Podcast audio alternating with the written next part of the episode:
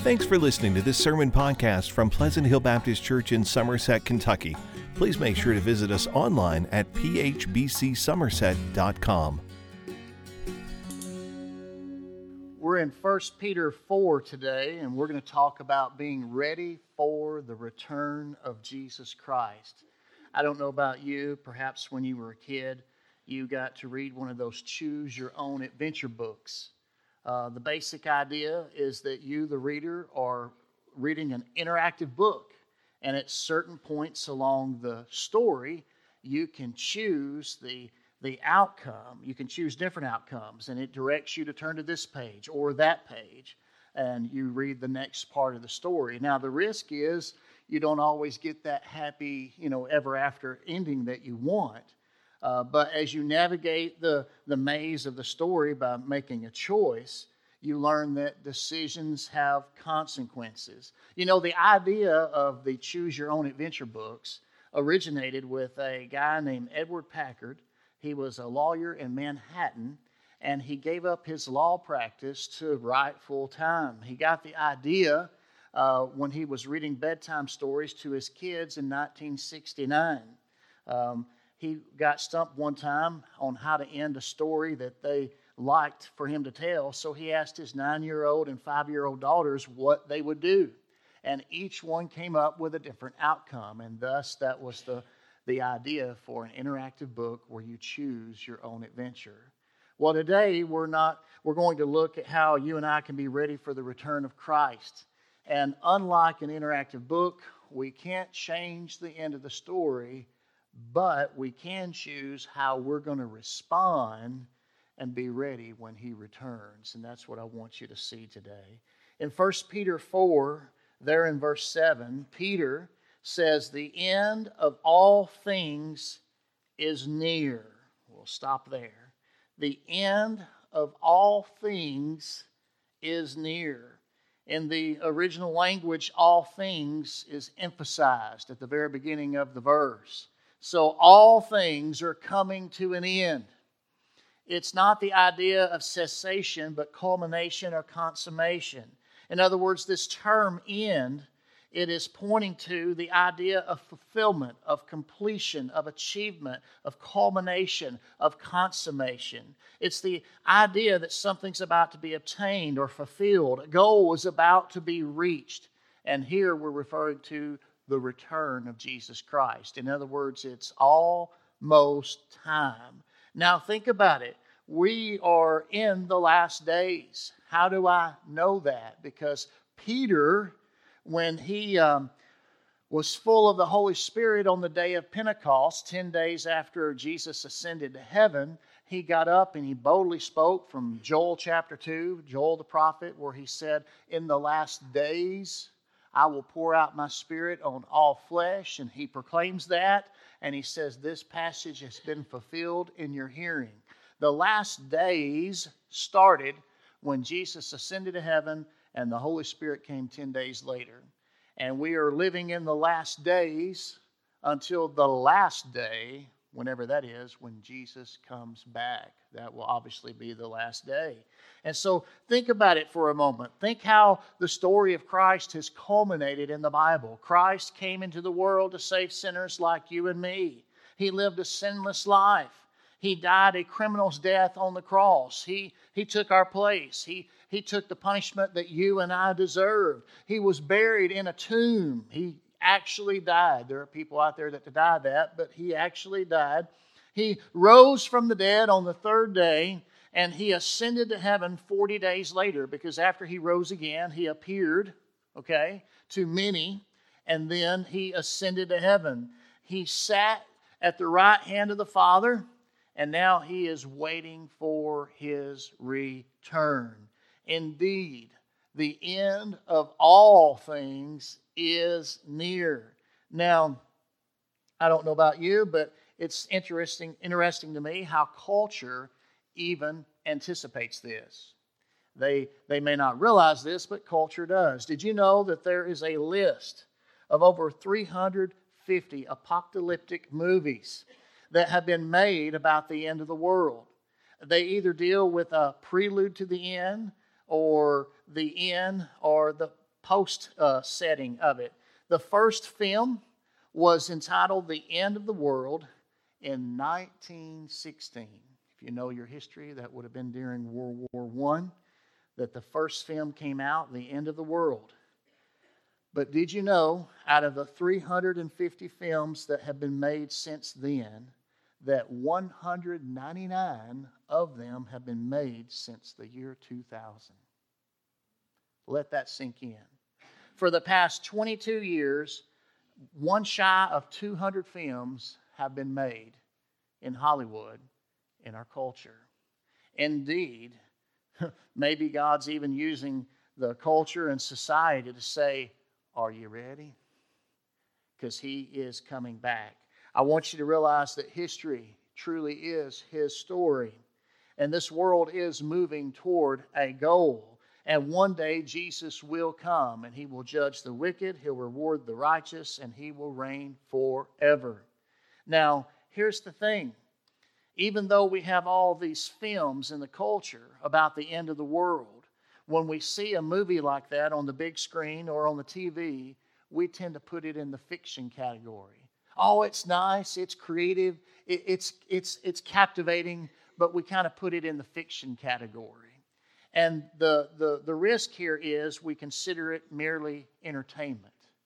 And so the sad part is when we actually hear a message from the Word of God about how Jesus is coming back and one day He will, you know, judge and He will reward and He will rule and reign, we kind of just push it to the periphery of our minds. We don't really think about it. Oh, yeah, yeah, someday, you know, and we kind of rationalize it. And it doesn't help that through the years, there have been people that have made predictions about when Jesus is coming back. I remember one guy who wrote a book years ago 88 Reasons Why Jesus Will Come Back in 1988.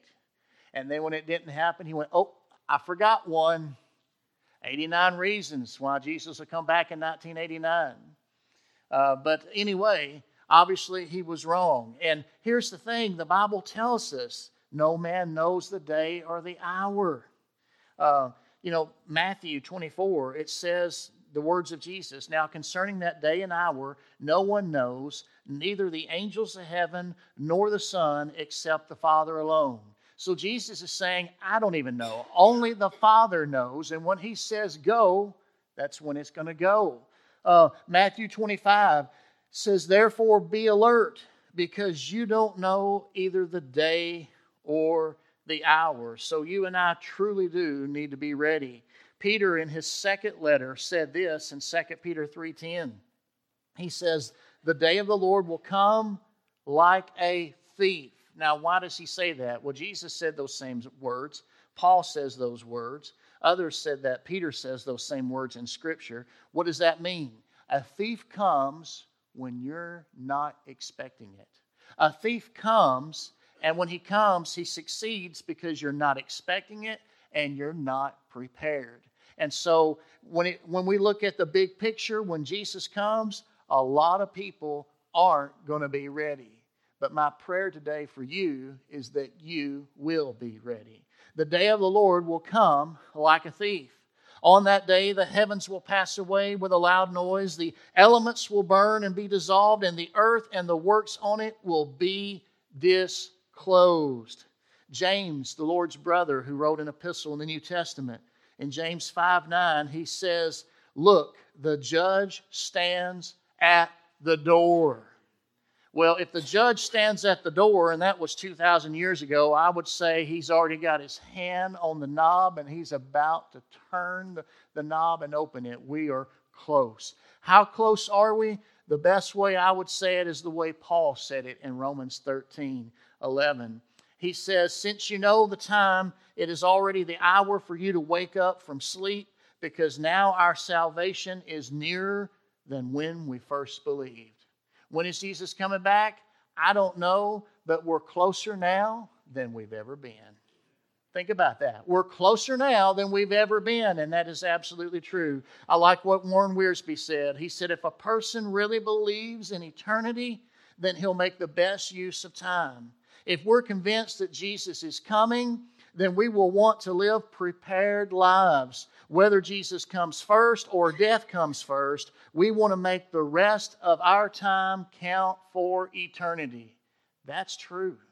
You know, the, we don't know when the Lord's going to come back. We also don't know when we're going to die. And yes, people die young just like they die old. That's why you and I have always got to be ready. We don't know when He'll come, we don't know when our time is up, and we need to live our lives being ready. So, the question today is this How can you and I be ready for the return of Jesus Christ? Peter is going to give us four things that we need to put into our lives, put into practice, so that we are ready for the Lord's return. There in 1 Peter 4, verse 7, the end of all things is near. Therefore, in light of that, here's what we should do be alert and sober minded for prayer. The first thing you and I can do to be ready for the return of Christ is pray.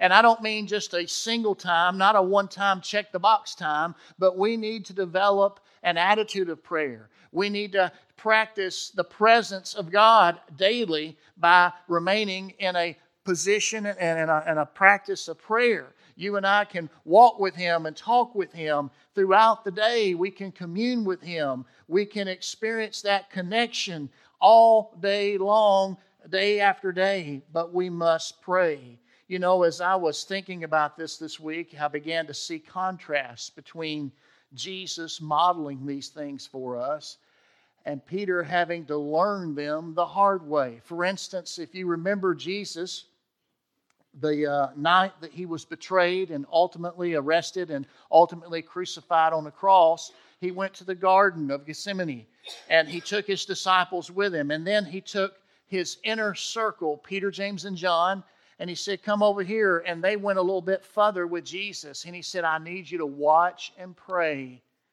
for one hour. I need you to watch and pray for one hour. I need you to pray with me for one hour. And they observed Jesus. He went a little farther. He, he got down on his knees. He prayed. And you, you've heard him, uh, the, the prayer, it's in Scripture Father, if it be possible, let this cup pass from me, but nevertheless, not my will, but your will be done. And he prayed it three times. And when he came back, guess what? Peter, James, and John were what? They were asleep. They were asleep. And so here, when Peter says, Look, the end of all things is near, I think he's thinking about the night that Jesus was, was betrayed with a kiss by Judas Iscariot, and he was uh, arrested by the mob, and he was ultimately crucified and died on that cross. He didn't realize how fast things were going to go down, how quick things were going to end, and he was told to pray, and yet he wasn't alert, he wasn't sober minded, and he began to sleep when he should have been praying. If anybody knows from personal experience, it's Peter. And he's saying, Look, you and I need to be ready. We need to be prepared for whenever Jesus comes back. And the best way we can do that is to pray. But notice there's a qualification be alert and be sober minded for prayer. It reminds me of what Jesus told them in the gospel in Matthew 24, uh, verse 42. Jesus said, Therefore, be alert, since you don't know what day your Lord is coming. Be alert. In chapter 26, 41 of Matthew, he says, Stay awake and pray so that you won't enter into temptation. The spirit is willing, but the flesh is weak. When you look at this alert and sober minded, um, you know, he's talking about being uh, sane and sober. You know, we need to be in the right frame of mind. We need to be alert. We need to be attentive. We don't need to panic. Sometimes people panic when something's about to go down, they, the, it stirs the, the fear and the anxiety in them, and they begin to worry and shoulda, coulda, woulda, and all these scripts play out in their mind, and they begin to panic. It's hard to pray when you're in a state of panic, right? We got to get our mind in the right place. Don't panic and don't be distracted. Don't don't just kind of oh it's I've got plenty of time. Uh, don't do those things. Be devoted to prayer. Why? Because the time is near. If you and I knew that Jesus was going to come back tomorrow, how would we live differently today and even tonight? It would change our attitude, it would change our approach. Well, you and I need to be instructed to say, look, because the end is near, we need to be alert. We need to be sober minded so that we can pray. But there's a second thing you and I can do to be ready for the return of Jesus Christ, and that is to love one another. There in the very next verse, uh, verse 8, he says, Above all, maintain constant love for one another, since love covers a multitude of sins. That's a quote from Proverbs 10, verse 12. Uh, maintain constant love for one another. You know, when you love, you don't ever quit, you don't ever stop. You don't say, Well, I loved you yesterday. Isn't that enough? Doesn't work like that, does it? Um, we, we, it's ongoing. Maintain love for one another because love covers a multitude of sins. Remember when Jesus had to correct the disciples? They were arguing about who was the greatest. Remember when James and John sent their mom to Jesus, said, I want to ask you for a favor. I want you to put one son on your left and one on the right. And he says, You don't even know what you're asking. And then when the disciples uh, find out about it, they're livid. Part, I bet partly they're like, Why didn't I think of that? But anyway, they, they're livid. They're, they're so angry that uh, they dare even seek that because they begin to argue about who was the greatest when we know the answer is clearly Jesus is the greatest. You know, a story is told of three bulls that were good friends and they were always together. There was a lion that wanted to kill them for meat, but the lion knew he had no chance of defeating them because they were always together. So the lion devised a clever plan. He made friends with one of the bulls, and he told him that the other two bulls were saying evil things about him behind his back. Well, the bull believed the lion, and he refused to talk to the other two bulls.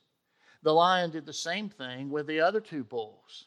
Because they didn't want to talk to each other anymore, the three bulls began to separate and go each their own way. And now they're no match for the lion. You know, in the same way, Satan knows that Christians are weak when we don't stick together. He knows that we're weak when we go our own way. And whenever there's disagreement, he likes to take advantage of that. He likes to disrupt fellowship in order to defeat us and divide us. But oh, we don't need to be ignorant of the schemes of the devil we need to realize we're called to love one another and we have to keep on loving one another. And how do we keep on loving one another? We forgive. See, loving is the positive part, and forgiveness is the negative part. You can say, I love you one day, and the next you don't, but how do you keep loving day after day after day? Love is also forgiveness. That's why he says, Love covers a multitude of sins. You and I need to love one another. You know, maybe today you need to pray and ask God is there someone I need to call? Is there someone I need to talk to and make things right before Christ comes back? How can we get ready for the return of Christ? We need to pray. We need to love one another. And number three, show hospitality. Now, we don't really think of this one. And there's, I'm surprised by how much uh, is in the scriptures about hospitality. Now, to get this right, we kind of have to go back and look at what's this concept in Scripture. It really, it literally means love of strangers. And if you go back to Bible times, before there was Hilton Hotels and Holiday Inn Express and Hampton Inn and I don't want to be a commercial, but you get the idea. Before we had all these hotel and motel chains, uh, back in Bible times when people would travel, they depended on hospitality. It's not like you could go from one community to another and just look for a hotel. There weren't many of them, and they depended on hospitality. They would find someone and go to their home and spend the night, and that person would take care of their needs to be a lover of strangers. And here Peter is saying, Be hospitable, verse 9, to one another without complaining. That's hard, isn't it? Holidays are coming up. You're either going to go see family or you're going to have family. The first day's good, isn't it? The second day's all right. The third day, when are they leaving? And that's family. We're not even talking about strangers. Think about it. That's how we are. One day's good, two days is all right, third day, we're, we're ready to get this thing done. And so he says, Be hospitable to one another without complaining. Again, I'm reminded of Peter and Jesus. As Jesus' earthly ministry was coming to an end, if you remember, you know, the night that he was betrayed, if you back up and rewind the tape just a little bit, he wanted to observe the Passover meal for the last time with its disciples. He told a couple of his disciples, Go and make preparations. And they found an upper room. And then when they all got there at the appointed time, here was this beautiful space all ready to go for them, but there wasn't a servant. There was no one there to attend to their needs. And when they got there, because it was the custom of the day, uh, the first thing you would do is have a servant to wash people's feet, and then they would take their place but there's no one there for that. So they all get there at the appointed time, and what happens? These disciples that have been arguing about who's the greatest, they look around. Nobody's there to wash their feet. They're not going to wash feet. They just stand there. Jesus shows up, and what does he do? He takes a towel and he takes a basin and he says, I know you don't understand what I'm doing right now, but you will. And then he began to wash their feet. And Peter, Peter, of all people, said, Well, Lord, if, uh, if you're going to wash my feet, wash my head and hands as well. I mean, Peter always went all in, right? If you're going to wash me, just wash the whole thing. And he's like, You're clean because of the word I've spoken to you, but not all of you. And he was referring to Judas Iscariot. And so Jesus said, What I'm doing is an example for you. In other words, he was modeling what it means to serve one another. You know, Arnold Glasow once said, I don't know who that guy is, but he, he said this and it, it resonates. Some folks make you feel at home, and others make you wish you were. Isn't that true? Think about that. Some folks make you feel at home, and others make you wish you were. That's the difference between hospitality those that have it and those that don't, those that practice it and those that don't. You know, through the years being a pastor, you hear all kinds of stories. Here's one a man and his family were on vacation one summer and they decided to go to this prominent church in the area. Apparently, the church had quite a reputation for their preaching and their worship, and so they couldn't wait to go. Well, according to the family, the reputation held up according to standards. The, the sermon and the music both were great. Uh, that didn't disappoint them, but the lack of hospitality did. As they said, from the moment they arrived at the church to the time they left, no one spoke to them except for the pastor.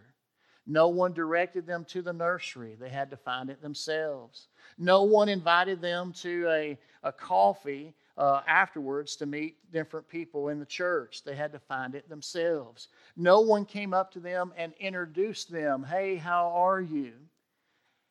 As the man said in his own words, he says, We felt as though we were invisible. No one noticed we were even there. He said, I don't care how good the preaching and music were. Nothing could have made up for the lack of hospitality. He said that church was cold and lifeless like a corpse. May that not be said of us.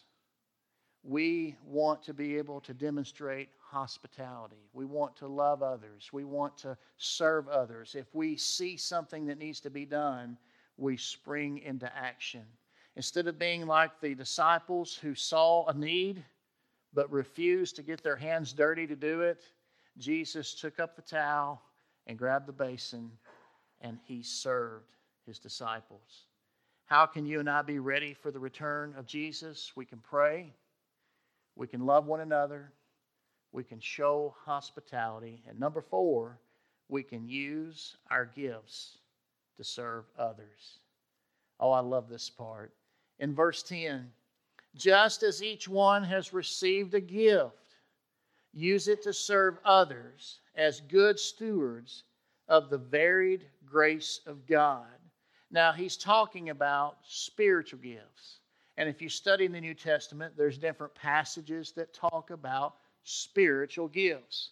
My favorite one is in 1 Corinthians 12, verse 1, where Paul talks extensively about spiritual gifts, and he leads off with this statement in 1 Corinthians 12, 1. Now, concerning spiritual gifts, brothers and sisters, I do not want you to be unaware.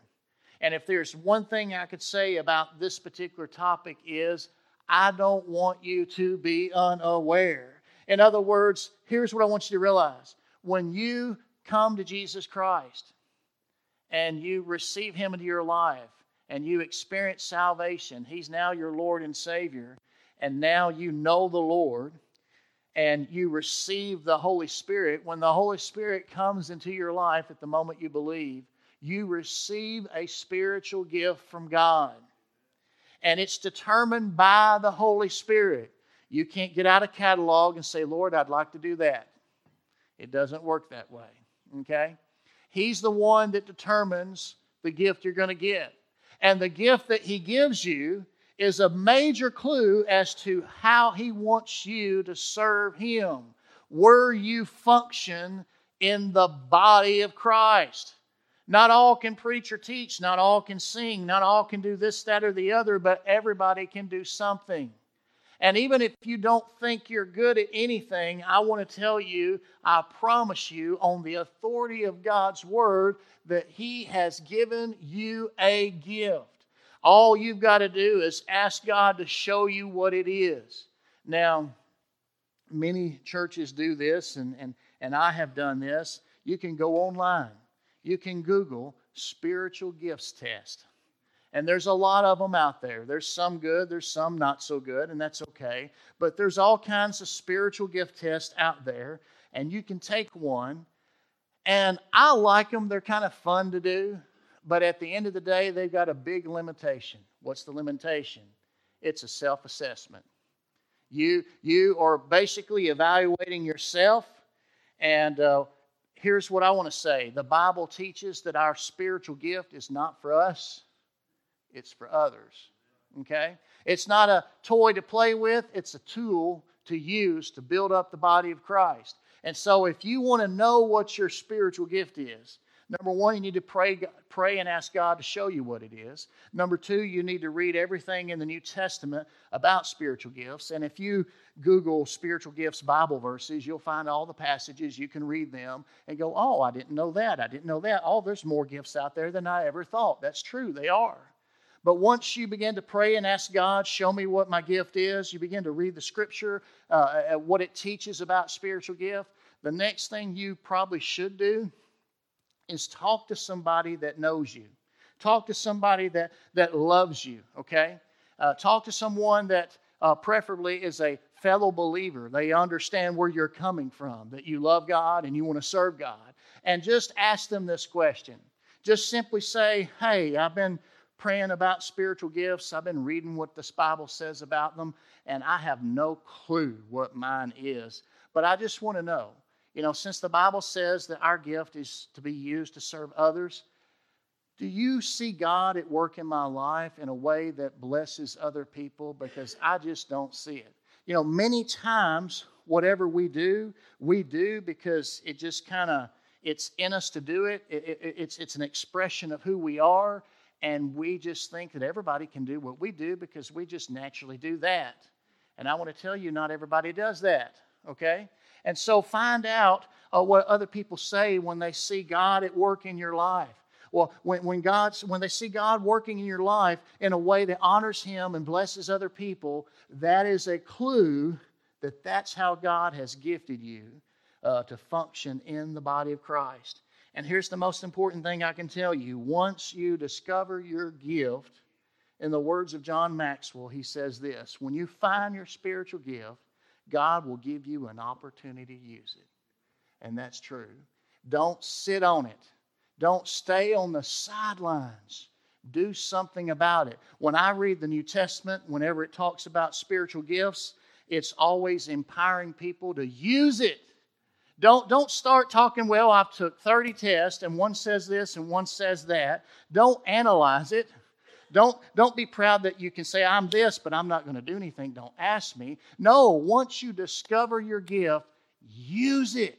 Use it. It's not for you, it's for others. And it's the way God wants to work through you to be a blessing to others. And when you begin to, um, when you begin to use that, that gift for God, you see God not only working in you, but you see God working through you.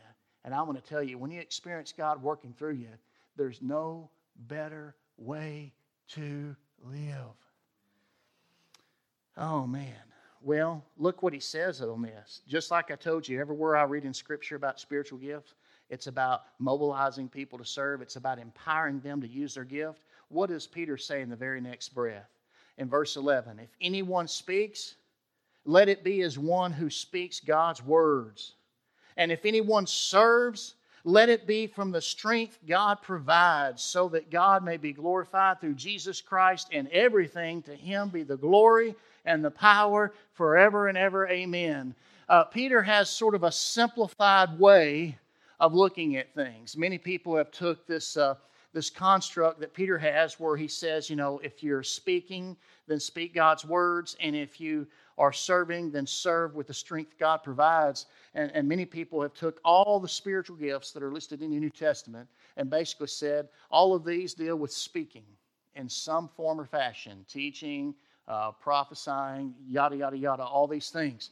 And then all these others deal with serving in some form or fashion or capacity.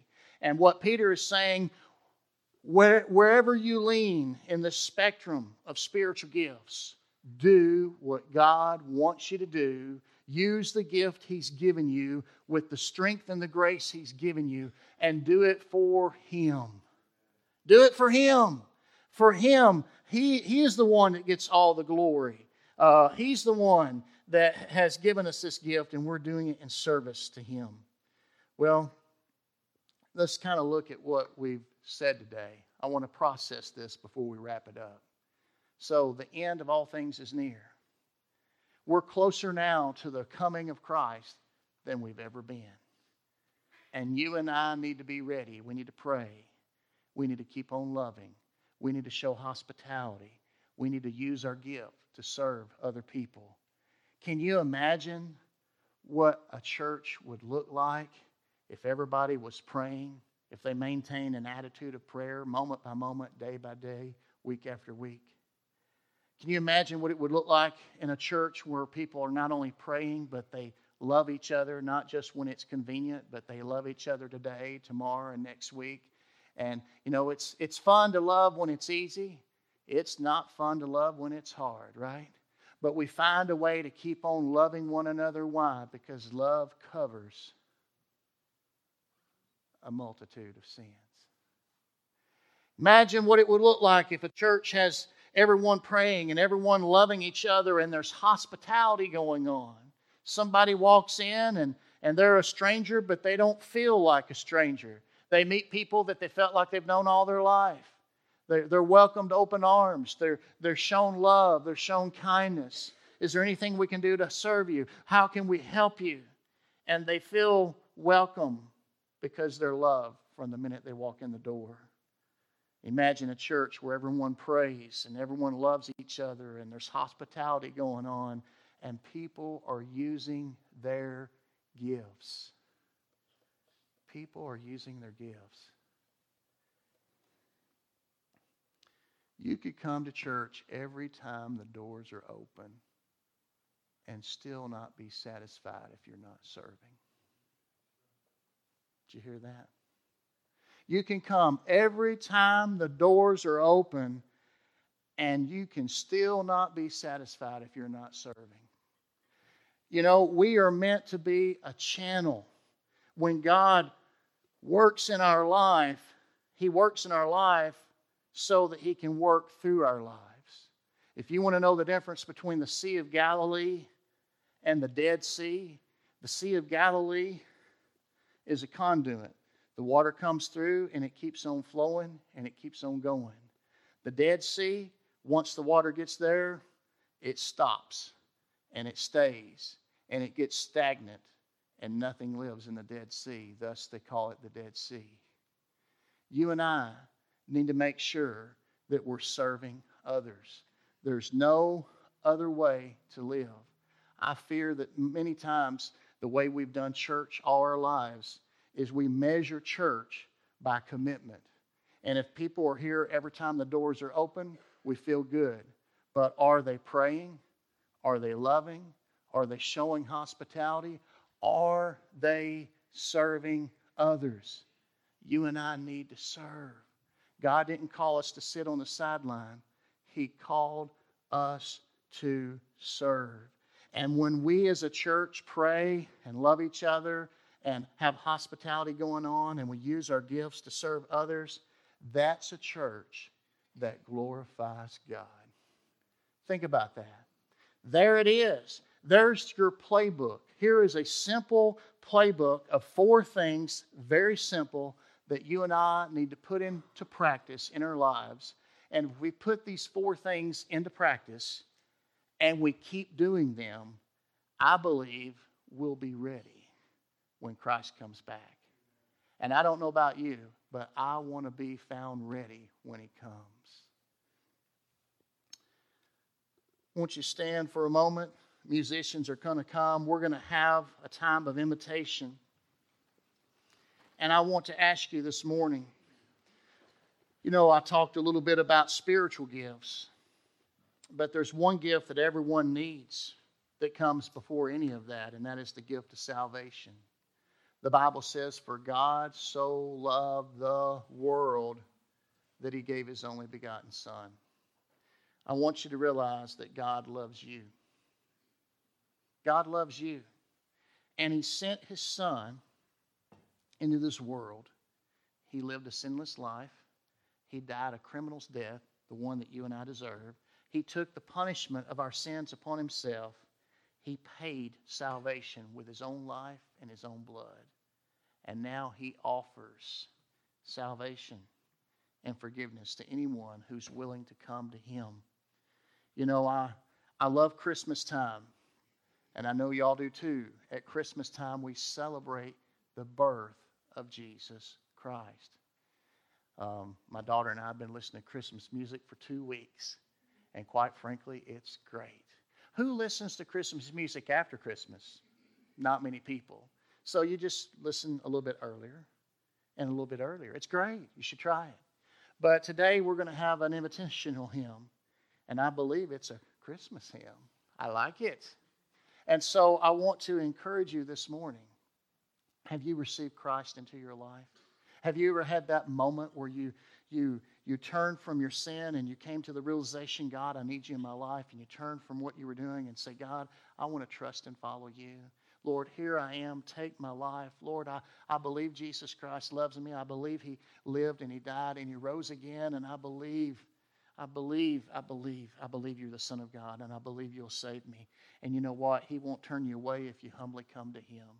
I want to model a prayer for you this morning.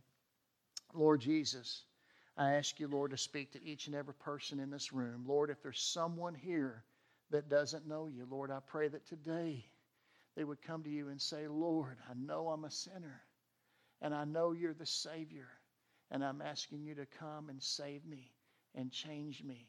And Lord, I want to trust and follow you for the rest of my life. You know, that is not a magic bullet prayer but it simply reflects the attitude that you and I need to have when we come before God and say, Lord, I need you. I need you. Maybe if you've never prayed that prayer today, maybe God's calling you. Maybe He's knocking on your heart's door. Will you let Him in before it's too late? I want to encourage you to do that. We're fixing to sing. And I want you to just simply worship one last time our great God and Savior, Jesus Christ. And I pray that if God is speaking your heart, you'll ask Him to come in. And then tell somebody. Come to me. I would love to celebrate it. Danny would love to celebrate it. Devin would love to celebrate it. And the next step is water baptism. It's how you go public with your faith. But I ask you to simply do what God is asking you to do as we sing.